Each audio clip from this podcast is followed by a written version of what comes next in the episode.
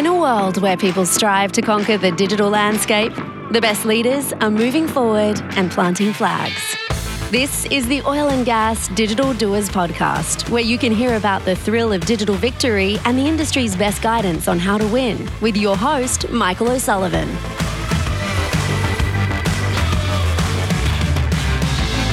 All right, I have something here today that I, I, I got to share with you because, because I just have to. Let's see here. Hold on. Let me get uh, let me get back to the top. All right, I am I am looking. Um, well, okay. Let me let me back up.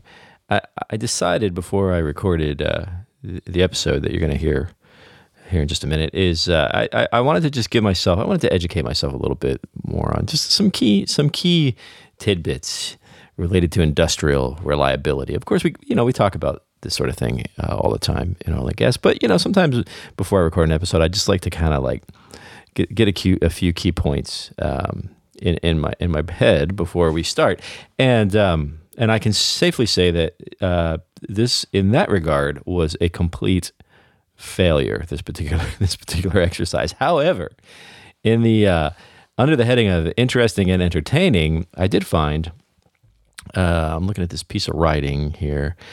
Uh, this this piece called and the title is "Fractured History of Industrial Reliability," and it was written by a gentleman named uh, let's see Larry Larry Bachus. I hope I'm saying that correctly. B A C H U S. Larry Bachus, and this was written uh, just about a year and a half ago, um, July of 2020, and uh, it appears on a website called EmpoweringPumps.com. EmpoweringPumps.com. And by the way, Larry's nickname is apparently uh, the Pump Guy. So Larry, the Pump Guy Bachus, has written this article um, yes, yes. He's also uh, Larry is also an inventor, writer, maintenance practitioner, and retired member of ASME, uh, and he's based in Nashville, Tennessee. Anyway, um, when I saw this title, "Fractured History of Industrial Reliability," and I was and I saw it that it was empowering pumps.com, I was certain that I was on the right track. And uh, here's what you'll find, and I, and I encourage you to do this when you just you know you're eating lunch or something, you just need a mental break, you want to go read something that's really interesting. Go find this fractured history of industrial reli- reliability on empoweringpumps.com, and the first thing that you will see, uh, this and this was a surprise to me, but the very first thing you're going to see is uh, some some photos of some classic airplanes like the Messerschmitt 262 and the Lockheed F80. Um, Larry starts out this whole uh, this whole thing about the fractured history of industrial reliability with really a very nice little uh, kind of summary of the history of aviation, uh, leading, of course, to safety and reliability in aviation because uh, naturally they do lead the pack and uh, they're at the top of the heap when it comes to that because of the obvious. Um, uh, consequences if they are not. Um, and then it goes on, and I'm, you know, I don't even know how to summarize this for you. You know how sometimes I'll like flip through and kind of give you the highlights. I, but it's fascinating. It covers a lot, a lot of different areas, a lot of different interesting things. There's certainly a lot in here about various industries and engineers and, and equipment and and um, some some really great photos. There's a reliability billboard. You might not have uh, ever seen one of those. Um, and and it kind of wraps up. It's not quite at the end, but toward the end, you get to you get to a statement that says.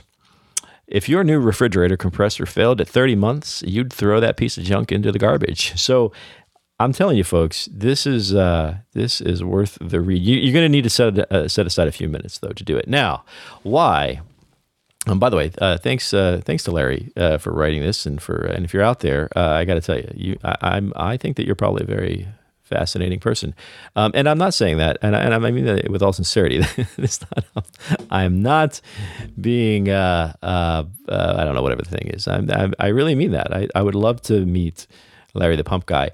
and the reason why I get into now, now let me let me before you start thinking, before you start getting ahead of me, uh, faithful listeners. Uh, Larry, the pump guy, is not my guest on, on the show today, uh, but I do have somebody who is going to talk about uh, reliability, industrial, reliability, industrial reliability, and uh, particularly in terms of what, what we can do with it today in this world of digital transformation that we are pursuing hotly Uh, we're going to hear about data driven reliability and we're going to hear about uh, kind of how digital twins and, and all these things are coming into play. But I, the, the, and it, but the better thing, the, the higher, the higher value thing is that people are actually um, making progress and uh, and getting value, uh, seeing value from these pursuits, which of course is what this show is all about. Oil and gas digital doers. We talk about people getting digital done, and uh, and you're hearing it right here on the Oil and Gas Global Network, which is, of course, the largest and most listened to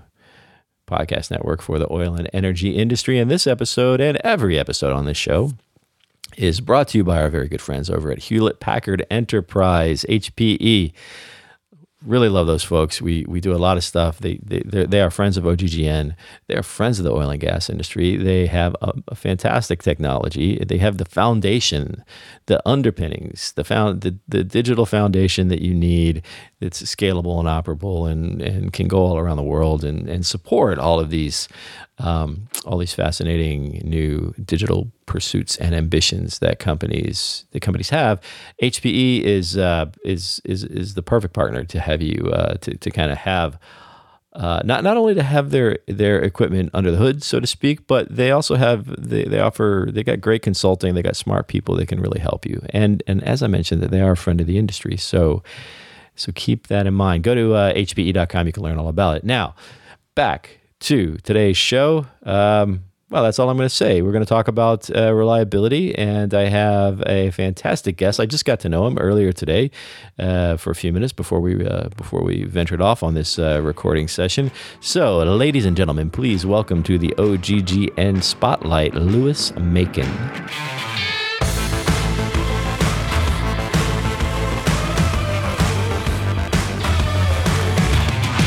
And I am here with Lewis Macon, uh, which of course the audience already knows because they heard me say it right before that snappy musical interlude. But Lewis, uh, thanks for making time today. I know we had to reschedule a couple times, so I'm glad we finally got to do it. Yeah, thanks, Michael, for uh, having me on the show today. Yeah, it's it's uh, it's good. I'm I'm I'm excited about this one because. Um, I don't know. I think th- I think the word excited is a little overused. I'm not jumping out of my chair, but but but but I am enthused because uh, this is an area that we haven't really covered uh, so much. I, know, and we're going to talk about. So we're going to talk about some things that we have covered a lot, such as digital twins. But then we're going to talk about it in an area that we that we haven't covered so much on this show. So that that's going to be really good. But before we get into that. Um, let, us let's, let's talk about you and and I you and I were just getting to know each other. You're not somebody that I, I knew previously, so I'm not as sure. well versed, and I don't have any like like history jokes to make about you, like when we were somewhere doing something. But I, yeah, do, I haven't wrote my uh, autobiography yet or anything like that. Yeah, so. I, I, I, got I got nothing on you, is what I'm saying. So um, I do know that you've been at uh, at Pinnacle, and is it is it just Pinnacle or is it Pinnacle Reliability? What's the name of the company?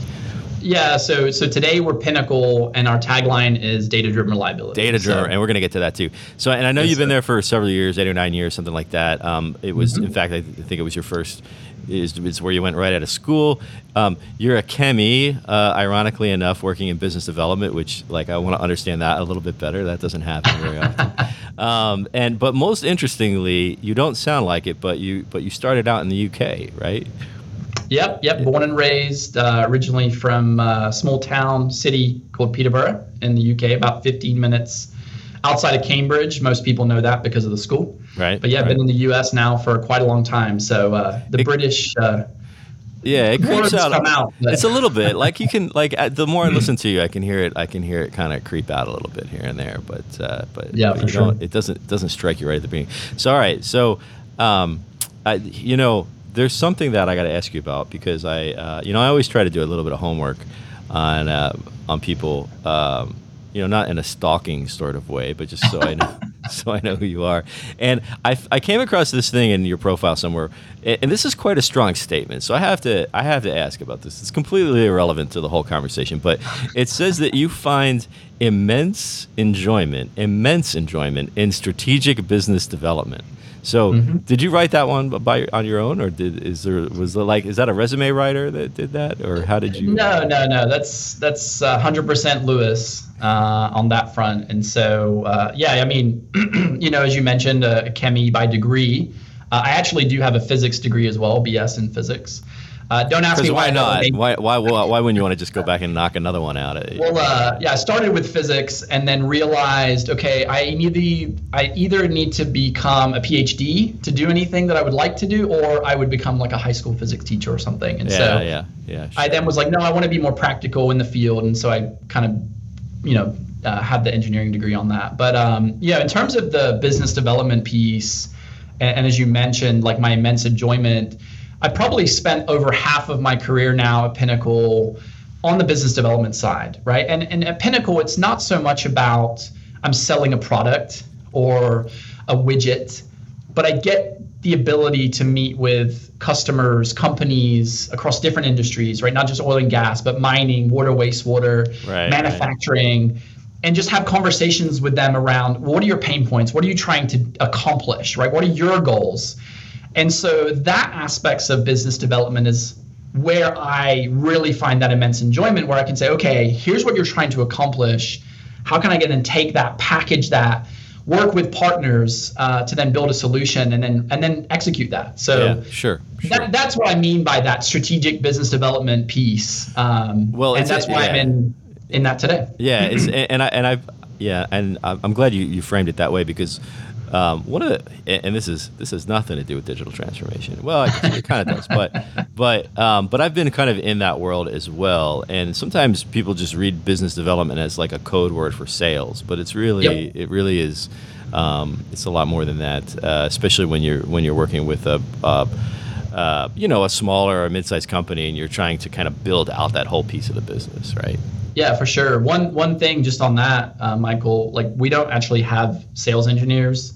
We call them solutions engineers. Yeah. And we're deliberate about that because we're not trying to sell you anything. I mean, Yeah. I say that with as much, uh, you know, I mean- authenticity as I can, right? But like at the end of the day, like we've turned down more work than we've accepted as well because we don't think that's a solution that we can solve or that we don't think that's a good idea. So Yeah. anyway, I don't want to No, no, no. But worry that, too much about me. that does that uh, that actually does make you a little bit different from some other people. All right. So you mentioned um, so you mentioned data driven reliability. I, want to I want to get to the data driven part of that, but first, um, you know, so we're going to talk about reliability, but, which is obviously like reliability is is a, a huge thing in oil and gas, um, like all over the place, uh, and it's it's a g- great area for digital transformation, but you know, we also have kind of we have kind of a broad audience, and reliability maybe means different things to different people.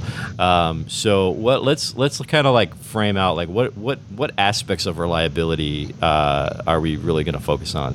What, what we're talking about today? Like where yeah, where so- in the industry are we are we looking at reliability? Yeah. So if you think about, I, I guess, the shape the market and what we talk about in terms of reliability, you know, it's really around any anybody that's in a heavy industrial complex, right? So obviously Okay. your refineries, your chem plants, mining facilities, anything that deals with large complex systems. Now, when we think about like people ask all the time, what does reliability mean in kind of your perspective? And, it, and it's it's really kind of quite simple, right? But it's the measure of failure or the lack thereof of something performing as it should, right? So reliability, like we deal with reliability every single day in our lives. Sure. When you Yeah. drove to the office today, uh, or use your car to go to HEB or the grocery store, you put your faith in that car to be reliable Yeah. right? You go on a plane, you entrust that that's a reliable. Our entire logistic, you know, supply chain is not reliable right now with semiconductors, right? And so that proves, you know, the impacts of that. And so Yeah. when you look at the world that we live in, reliability is everywhere, right? It's the ability that something's working as it should. When I turn the faucet at my sink or I take a shower in the morning, I've got clean water Yeah. right? And then that's not the case, unfortunately, even in the U.S. today, right? And we Well, we have this thing in Texas. You know, we have this thing in Texas called the Electric Reliability Council Hey. of Texas. That's right. uh, So yeah, that's a big one we touch on as well, right? Is the freeze and and the Right. reliability of our power grid. And so which is fixed, by the way. I've been I've been told it's fixed, so we have nothing. Oh, to, we have? Wow. nothing to Um, worry about well, this year. great. And, uh, they, they must have just you know put some more lines in, I guess. That's something. Know, uh, well, you know, they, they wrap it wrap it with a little bit more tape. So, um, all right. So, so you're talking about so industrial liability, which uh, which, as you said, yeah, we deal with it everywhere in our lives. In the industry, you know, perhaps maybe not um, as, as at the level that uh, that the airlines worry about, right. but but uh, a lack of reliability in, in those environments that you talked about, you know, right, refineries or even out on a on a well site or whatever. Um, I, I, mean, it, it, can cost a lot of money. It can get, people can get hurt, right? Right. People can die, unfortunately. Um, it, like the stakes are pretty high when it comes to even if you leave the safety part out of it, which which you can't do, but if you did, um, like the financial stakes are pretty high, if I'm not mistaken. Yeah, I mean, if, you know, they've always said if you don't have a reliable operation or facility, then you know you're not going to make money. You're not going to be in business. Yeah, yeah. Um, so yeah, there's definitely an economic aspect to that. Obviously, the safety, health, environmental aspect has always been a part of that too. I mean, you, you talk about like the ESG and the sustainability. A lot of the conversations we're having with our customers again is how can we make our facility more reliable because a reliable facility is a sustainable facility right yeah, so yeah. You know those things continue to kind of open doors in, in the market that we play in. I will say you know and this is definitely a people thing but the culture around reliability has has really transitioned quite a lot over the last 10 years. And what do i mean by that? Yeah. So if i look when i first started you know reliability uh, was is and even to this day, it's, it's, still a little bit siloed, right? It was it was looked upon as you know from the operations side of things. Hey, just make sure my equipment works. I'm going to go full throttle, make sure it doesn't break. You know, your job is to make sure it doesn't break and then fix it, right? The maintenance and everything else. Right. Well, today, because of the margins, because of the world that we live in, reliability is becoming more and more of a strategic priority than it's ever had before, right? Mm. So when we talk to C-level executives and, and and facility owners and things like that, it's man, they've got an entire plan around okay, how do we obviously optimize production? Right. How do we make sure that we're safe? But then how do we do that in the most cost-effective and streamlined way in terms of maintenance and reliability? And so it's really changing the view on that. And so what you see now really, you know, we talk about digital transformation and a lot of the priorities that companies have. I think pretty much everybody has some type of digital transformation initiative around reliability optimization, maintenance optimization, or anything like that. And and it's all interconnected, right, with the safety and the production side. So, yeah.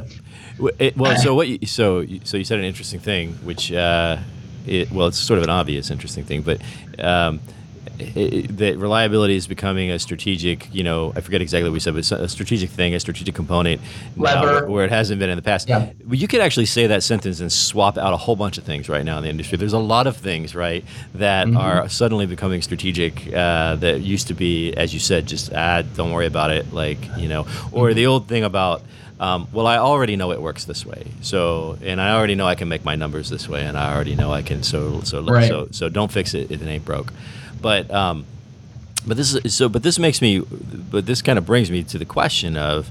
Um, so anytime we, you know, any anytime these uh, technical geniuses like you guys and over there at Pinnacle get get into the game of trying to, you know, now we call it digital transformation. We used to call it other things. In a particular yep. area, it means that um, that uh, you know, don't fix it if it's not broken. Like maybe it is broken, and yeah. um, and the and I'm just gonna I just want to add one more thing on that, and then I want to see what you think. But but you know if you if you're not an industry insider, you might get the perception from the media or the way people talk that uh, the uh, that the industry that the oil and gas industry when it comes to like reliability and safety and things working the way they're supposed to is kind of um, well, I can't say the word I want to use because this is a family show, but uh, it's kind of a mess, right? Like it's like it's yeah. like it's, but but in fact, it's actually always been quite good. It's it's better than mm-hmm. what it's better than what people think. Maybe it's not airline level, but it's better than what people think. So what yes. what so why so so so it's not an area that we've been terrible at. Um, what no, what's the driver for now elevating it to this level of where's the opportunity? Yeah, so so just a, a quick kind of uh, extension to what you were saying there, Michael. You know, if you take availability numbers from kind of the 1980s in just refining in the U.S. I think we're around the low 80s, okay. meaning that 80% of the time, right, the facility was available to be run. Mm-hmm. Today, our average is closer to you know the low 90s, 92, 93. So sure. over that period of time, as an industry, we've taken the average right? Over 10%. I mean, that's not a small feat. And that's, that's a, and that's a hard 10%. That's not an easy 10%. No, yeah. that I mean that's, yeah. you know, that's we're talking about more complexity and assets um, than than a, than a lot of different industries, right? The the unique thing about the refining industry in oil and gas is that you've got you know over 100 or so refineries in the world, each one of them is unique. It's not like an iPhone. If an iPhone breaks, guess what? Like we've got all this data, it breaks a certain way and we can work that. Right. It's not the case in the complex industry space. Yeah, yeah, yeah. Um, but but going back, what was your question again? so With, uh, so the TBF? question is, so if it, so so it's it's an area that, as you said, we've improved. Um, yes. We're actually pretty good at and yet uh, it's becoming a strategic, more of a strategic component. And there's people like you guys jumping in there and saying we can do so much more here. So, yeah. so talk about that a little bit. Why, it, you know, we're good at it, but we're not good enough at it. Yeah, so so a couple things um, kind of goes back to the the three categories, right? Number one, the safety aspect and and uh, the environmental piece. We still to this day, right, have major incidents you know, even in Houston, fires, you know, explosions, and around the world, right? Still sure. to this day. And a lot of that, you know, I mean, we're still hurting people, right? That's unacceptable, right? right? That should be, look at guys, we're living in an age today where I can Zoom my grandparents across the world, send them attachments and pictures and all these things. Like, why are we still having safety incidents where people are getting significantly hurt? Right. So there's definitely improvement to be made there, and I think reliability is a key piece there. The second piece, going back to kind of the availability, okay? So, okay, if we're on an average now of 93, okay, well, what's happening to that market? It's becoming more and more tight. Mm. So, if a competitor of yours is able to, you know, operate at 1% more or 2% more, that's where, I mean, we're still talking big numbers here, right? Millions, even billions of dollars generated in cash flow and that's what's separating the best of the best the cream of the crop yeah. from everybody else. And so as we go through this energy transition right whenever that's going to take place over the next 10 15 maybe by 2050 who knows? But the people that are going to be still operating at that point in time are going to be the most reliable and available operators because they're leveraging their resources most efficiently. And so it's kind of a race against time right now you know, um, we may not need the amount of gasoline on the market, although you'll see the gas prices, right, going up, highest levels, um, obviously right. within this presidential reign. Um, and so it's impacting inflation, it's impacting our way of life. And so I think you'll start to see those things come more and more important as we move throughout this decade. Yeah. Uh, people so, focusing on that. Right. so kind of what, what you're getting at is um, the, the landscape is changing, right? Um, sure. The and the, the, economics are changing at the consumer level. They're changing at the producer level, um, and so whereas you know we were um, so going from eighty something percent to to ninety percent in that environment uh, yep. was probably tremendous. But now we've but but now we have a kind of a new game. The the interesting thing is these next few. I mean, I, I mentioned that going from 80 to 90 is not an easy 10 percent to get. These next few percentage points are are even harder, right? Tenfold. Is, That's yeah, right. That's yeah. it's not a linear effort like scale, yeah, right? It's, yeah. You want to get one percent now, you're gonna have to try ten times as hard. Yeah, yeah. Um, so what do we do? So I know you I know you get this thing called uh, uh, so you guys are coming out with this notion of data-driven reliability. The idea of data-driven anything is is pretty popular right now. We're really focused sure. on on on particularly operational data and and how do we use it in new and better ways than we did in the past. Um, you're also, you know, we talked earlier when we were chatting about digital twins, which are which which are in a very short time, digital twins went from something that makes people roll their eyes to something that's just popping up everywhere, like all over the industry, right? We're, we're some sort of twin or at least some sort of model with predictive capability mm-hmm. and things like that. So so just you know broadly how does the how do these new digital innovations how, how, do you, how do you bring those to bear to get us those next few percentage points that we probably we probably couldn't do otherwise?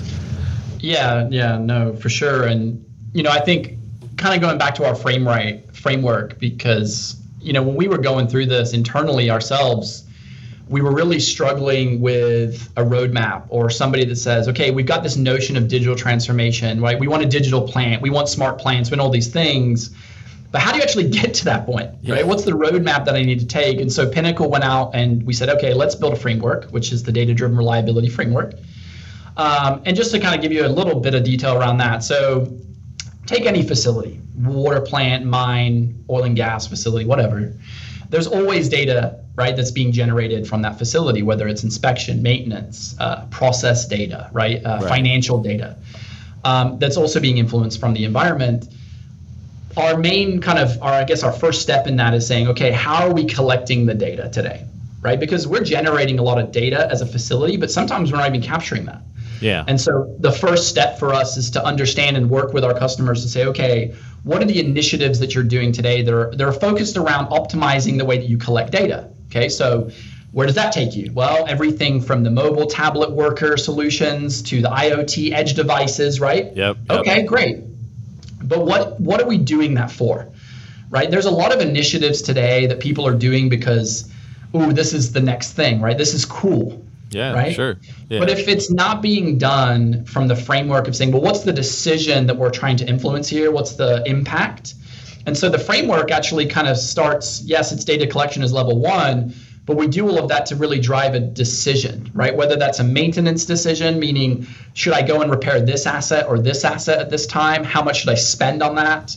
Uh, should I perform an inspection uh, leveraging this technique or another technique? And so there's all these types of decisions that we make as right. facilities daily. And so after the collection piece, and we've collected that, we really try to say, okay, how are we organizing that data? What are the source systems, right? There's been a substantial amount today of investment in cloud-based solar solutions, right? You've got Azure, you've got AWS. Right. Um, great. So now we've got all the data in the cloud. Whoop-de-doo. Right? how now can I use that data to actually make a decision again? Yeah. I can't. Yeah. Right. And so that's where, you know, I'll kind of plug in our, our one of our partner companies here, Cognite.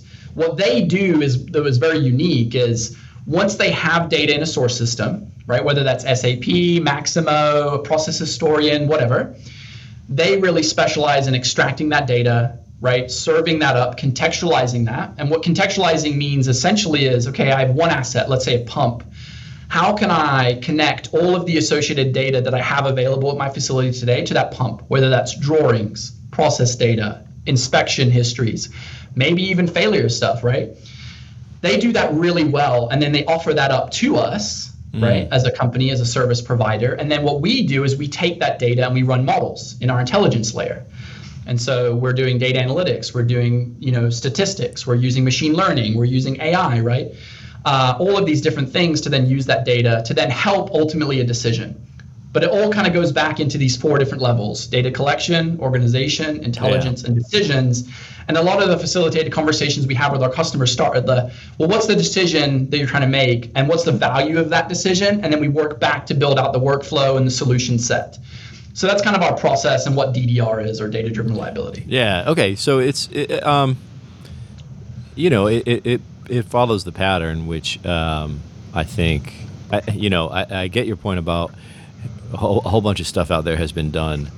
Um, and I, I laugh about this all the time about how, you know, it was in the 90s the first time I heard somebody say, we shouldn't do technology for technology's sake. Right. And, uh, and we haven't entirely like we're still learning that lesson a little bit uh, but yep. but i think um, and, and, so so even if you go back even if you roll the clock back uh, 18 months 24 months there was quite a lot of uh, let's do this because it's cool I, I, think people are getting a little better at at least sure. Um, at least in terms of their like frame of mind. Like I think this notion of like let's figure out what problem do we want to solve. Let's figure out what decision do we want to make, right? Or you know, sometimes everything that you just described is be, is is also employed not so much for decision making, but like for like functions like automation or things like that. Yep. I think people are getting the right frame of mind, but but where they the next kind of like obstacle that they come up against, you know, the first one being sort of self-imposed, right? Yep. They just like went off chasing shiny objects. The second obstacle is wow, like doing this in the real world is different from doing it in the lab, right? In the like the POC worked beautifully. Um, Mm-hmm. And as soon as we start going out there and trying to do all those things that you just said, uh, which by the way, you may say that you're uh, excited about business development, but you are also excited about that whole that that whole data uh, thing that you just described. Oh yeah, I'm a I'm a nerd at heart. I mean, like that's clear. you know. That's clear. That's coming through. That's coming. That's that's coming through. So, um, but but then you get to this point of well, great. Yeah, we, like we understand that conceptually. We have a couple of smart people who made it work over here in, in sort of a lab environment. But now we're trying to get that out um, in in the wild. And uh, and our six week project just turned into a two year project, and Mm-hmm. nobody's happy about that. So how? So and, and particularly in this and and in this uh, you know in this podcast uh, we want to really not capture not just what's happening with the technology but how are people getting success from this? And that's in my mind that's where this uh, scenario that you're describing starts to become difficult. So how how do you how do you get past that um, that uh, you know hard hard to, to do it in the wild problem?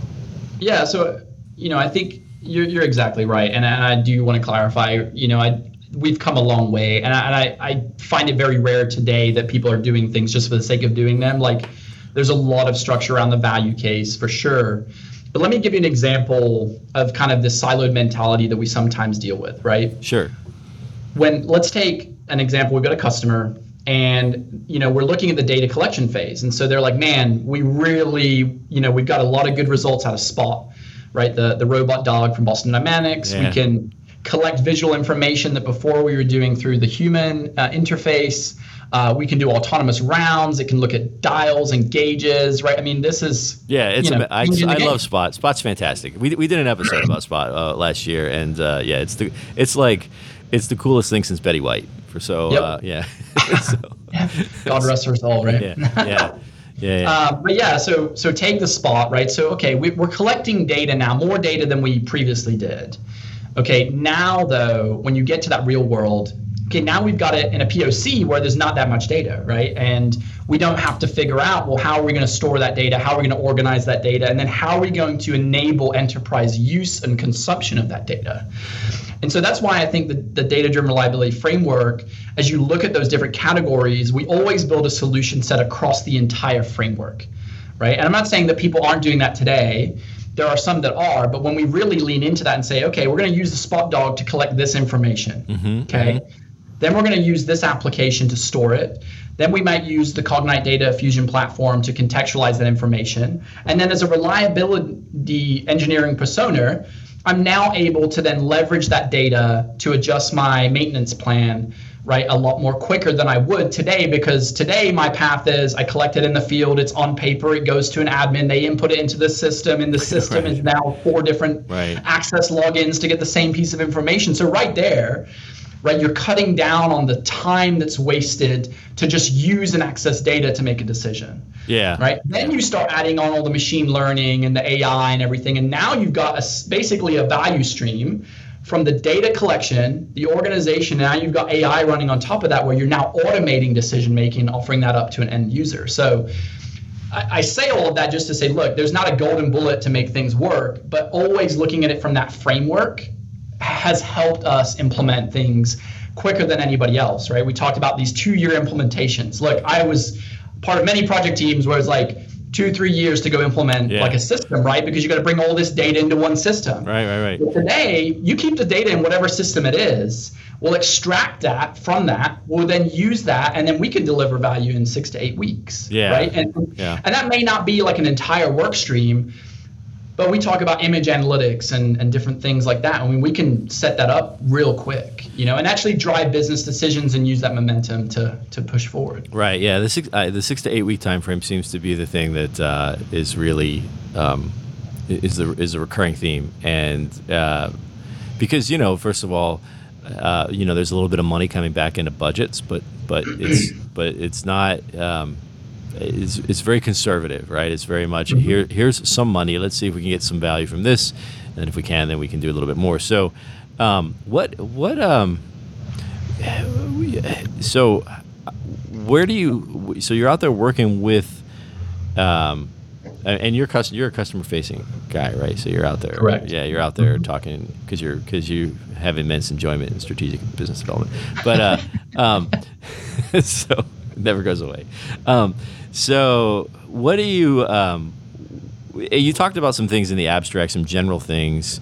Um, What are as you're working with people and you're kind of and you're doing what what I would consider sort of a consultative approach, right? Um, you're saying where are you now? Like people are saying, this is where we want to be. This is where we are. How are we going to get there? Um, Sure. What what's what's the prize that people are? I mean, specifically, where are you seeing um, people applying this framework, this methodology, this way of doing things, uh, and and what um, what does it look like? Like, what is there? So now, so once it's done, what does their world look like, and and who and who gets excited about it? Like, who are the people out there in the real world whose lives have really been changed? That's a huge. Yeah, no, that's a big, huge no, question, but I felt big like you question, could, you right? could I'm handle it. Yeah, you could. you Thinking could- how I navigate and unpack. Sometimes that. I talk I talk the question out a little bit longer just to give you time to think about what you're what you're going to say. Yeah, no, for sure. um, yeah, so I think try to go back to like an, an actual customer uh, scenario here, right? So, you know, one of the things. So we're working with a customer, uh, Gulf Coast uh, energy provider. Um, everybody probably knows who they are, but not at liberty to kind of mention.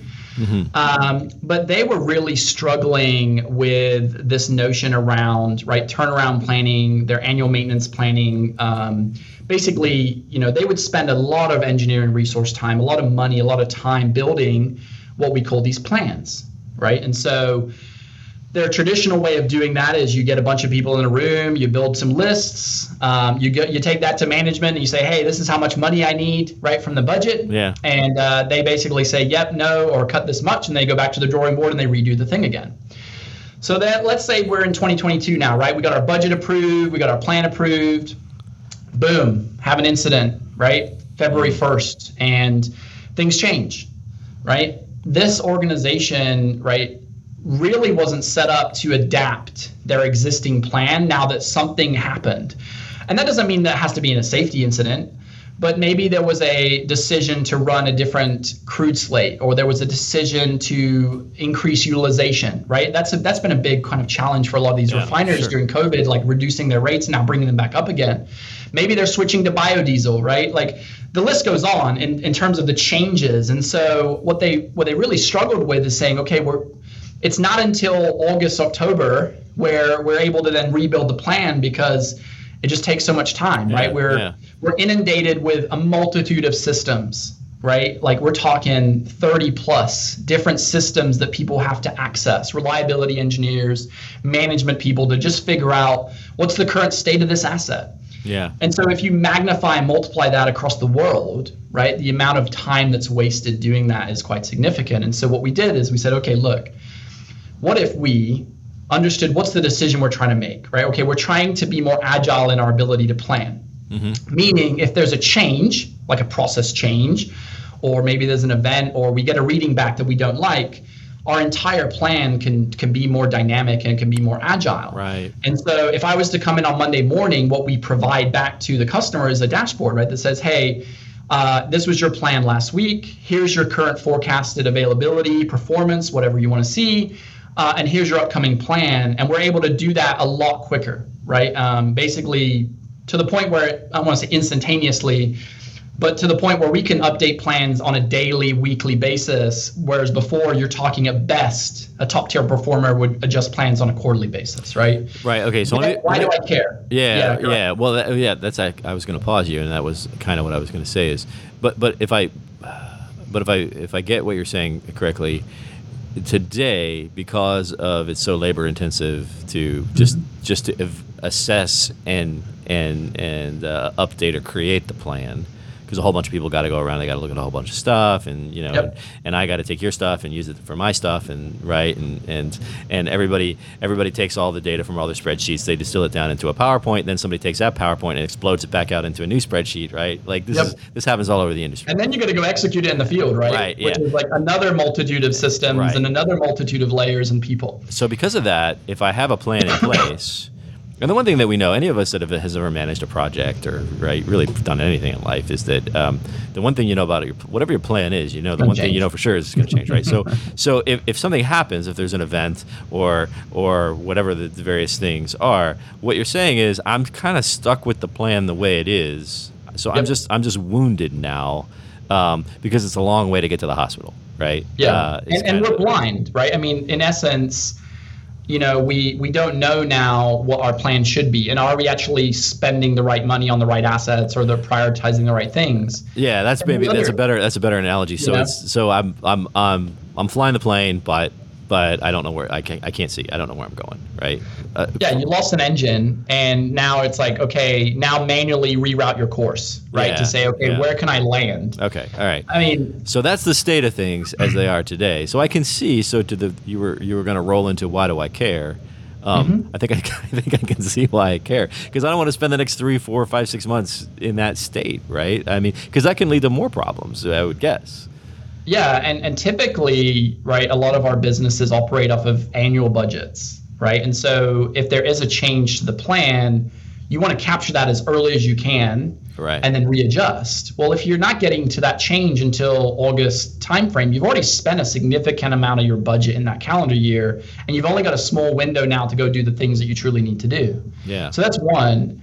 The other piece is that through that process, because there's so many different silos Mm-hmm, and so many different people, that's where you have the quality issues. That's where you miss things, right? That's where people are making decisions without all the data. Right. And right. then that's what leads to the big events. That's what leaves, right? It's not very rarely do facilities have incidents where they're like, oh, yeah, we kind of knew, right? Like there was a multitude of different events that happened in a very unique way. One person missed one piece of information and then Right. cascaded, and then here you go. So if Yeah. you take that mental load off of them Mm-hmm. to simplify that and streamline that, they're going to be able to see that, right? We're human beings. So there, there's kind of those two. It's an efficiency thing for sure, which is kind of like one of those things where you're like, well, yeah, no, duh. Yeah. Sure. But then sure. in the back end of that too, it's the quality and it's the the product and the decisions you're making are a lot better. They're more Right. quantitative, you know, Right. versus just somebody's gut feel. Yeah. So, which creates a lot more long-term um, stability, um, and and uh, yeah, I can see I can see how all that comes together. I, it, it does make me think about one thing though, which is um, sometimes. So it's great. So now you have this data-driven approach, right? And and I mean, I think we can sort of envision where all that goes, right? You, you got you got a digital twin. It's doing a lot of predictive kind of analytics, and you're or you're able to test out different scenarios and see what happens, adjust your plan, et cetera. Um, Yep. But sometimes when you give people um, a fast car, they don't necessarily know how to drive it, right? So I could see where you could bring this this new capability of speed into um, to so so now you have the agile capability, but are a lot of these organizations are not natively agile in their ability to work, right? So are you mm-hmm. are you seeing that people are able to kind of like reorient themselves around this type of a, of a, of a dynamic?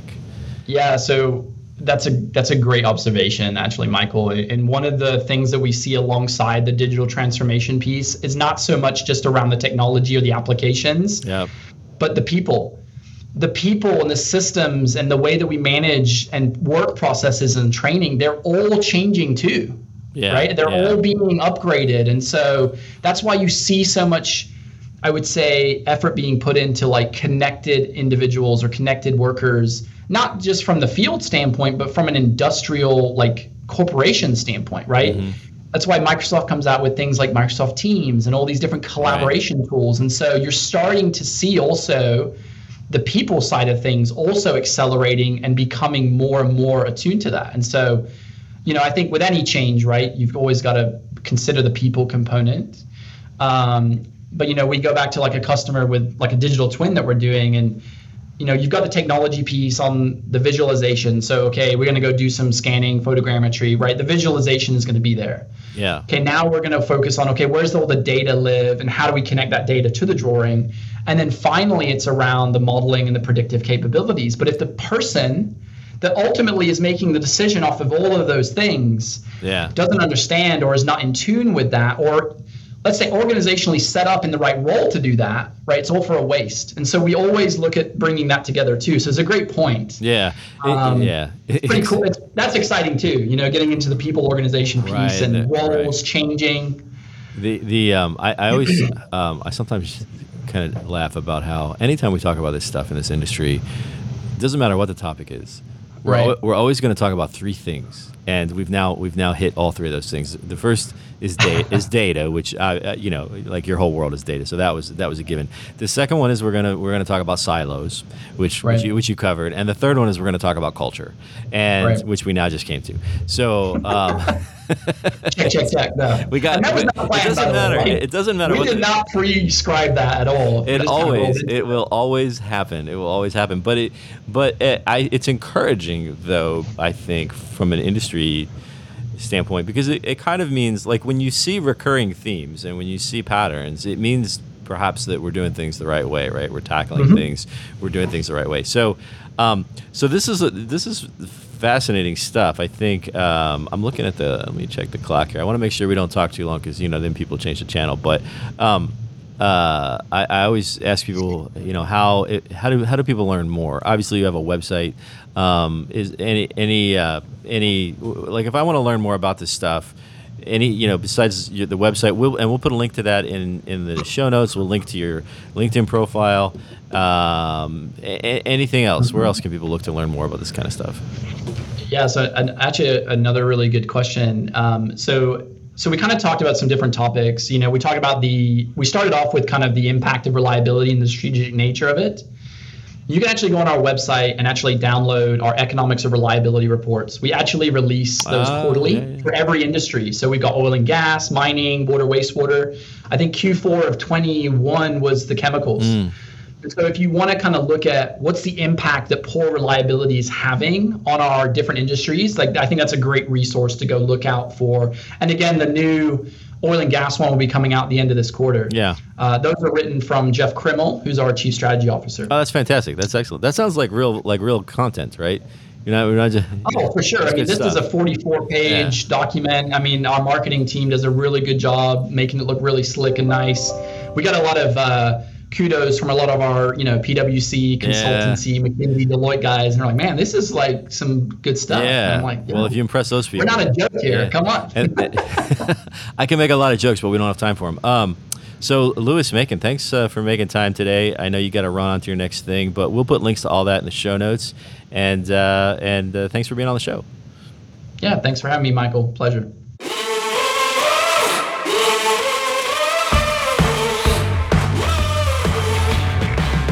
And there you have it, Louis Macon from Pinnacle Reliability.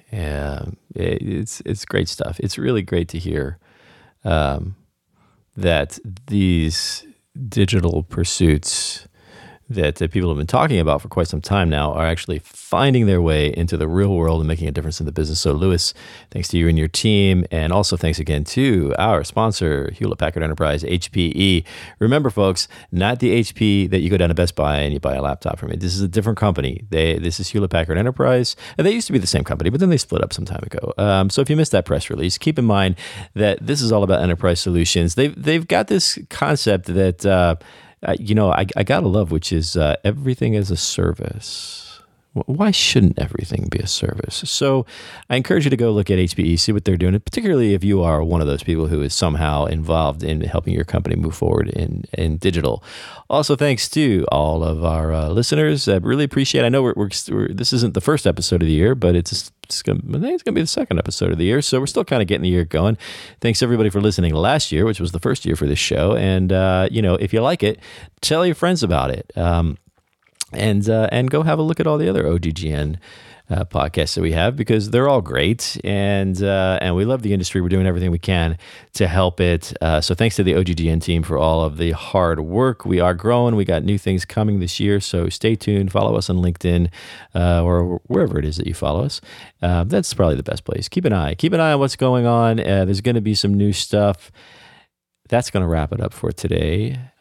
I will let you get back to whatever it is that you're supposed to be doing right now. But remember that you can always come right back here to hear some great stories about how people in oil and gas are getting digital done. Come back next week for yet another exhilarating expedition into the very real world of the best digital doers in the oil and gas industry. A production of the Oil and Gas Global Network. Learn more at oggn.com.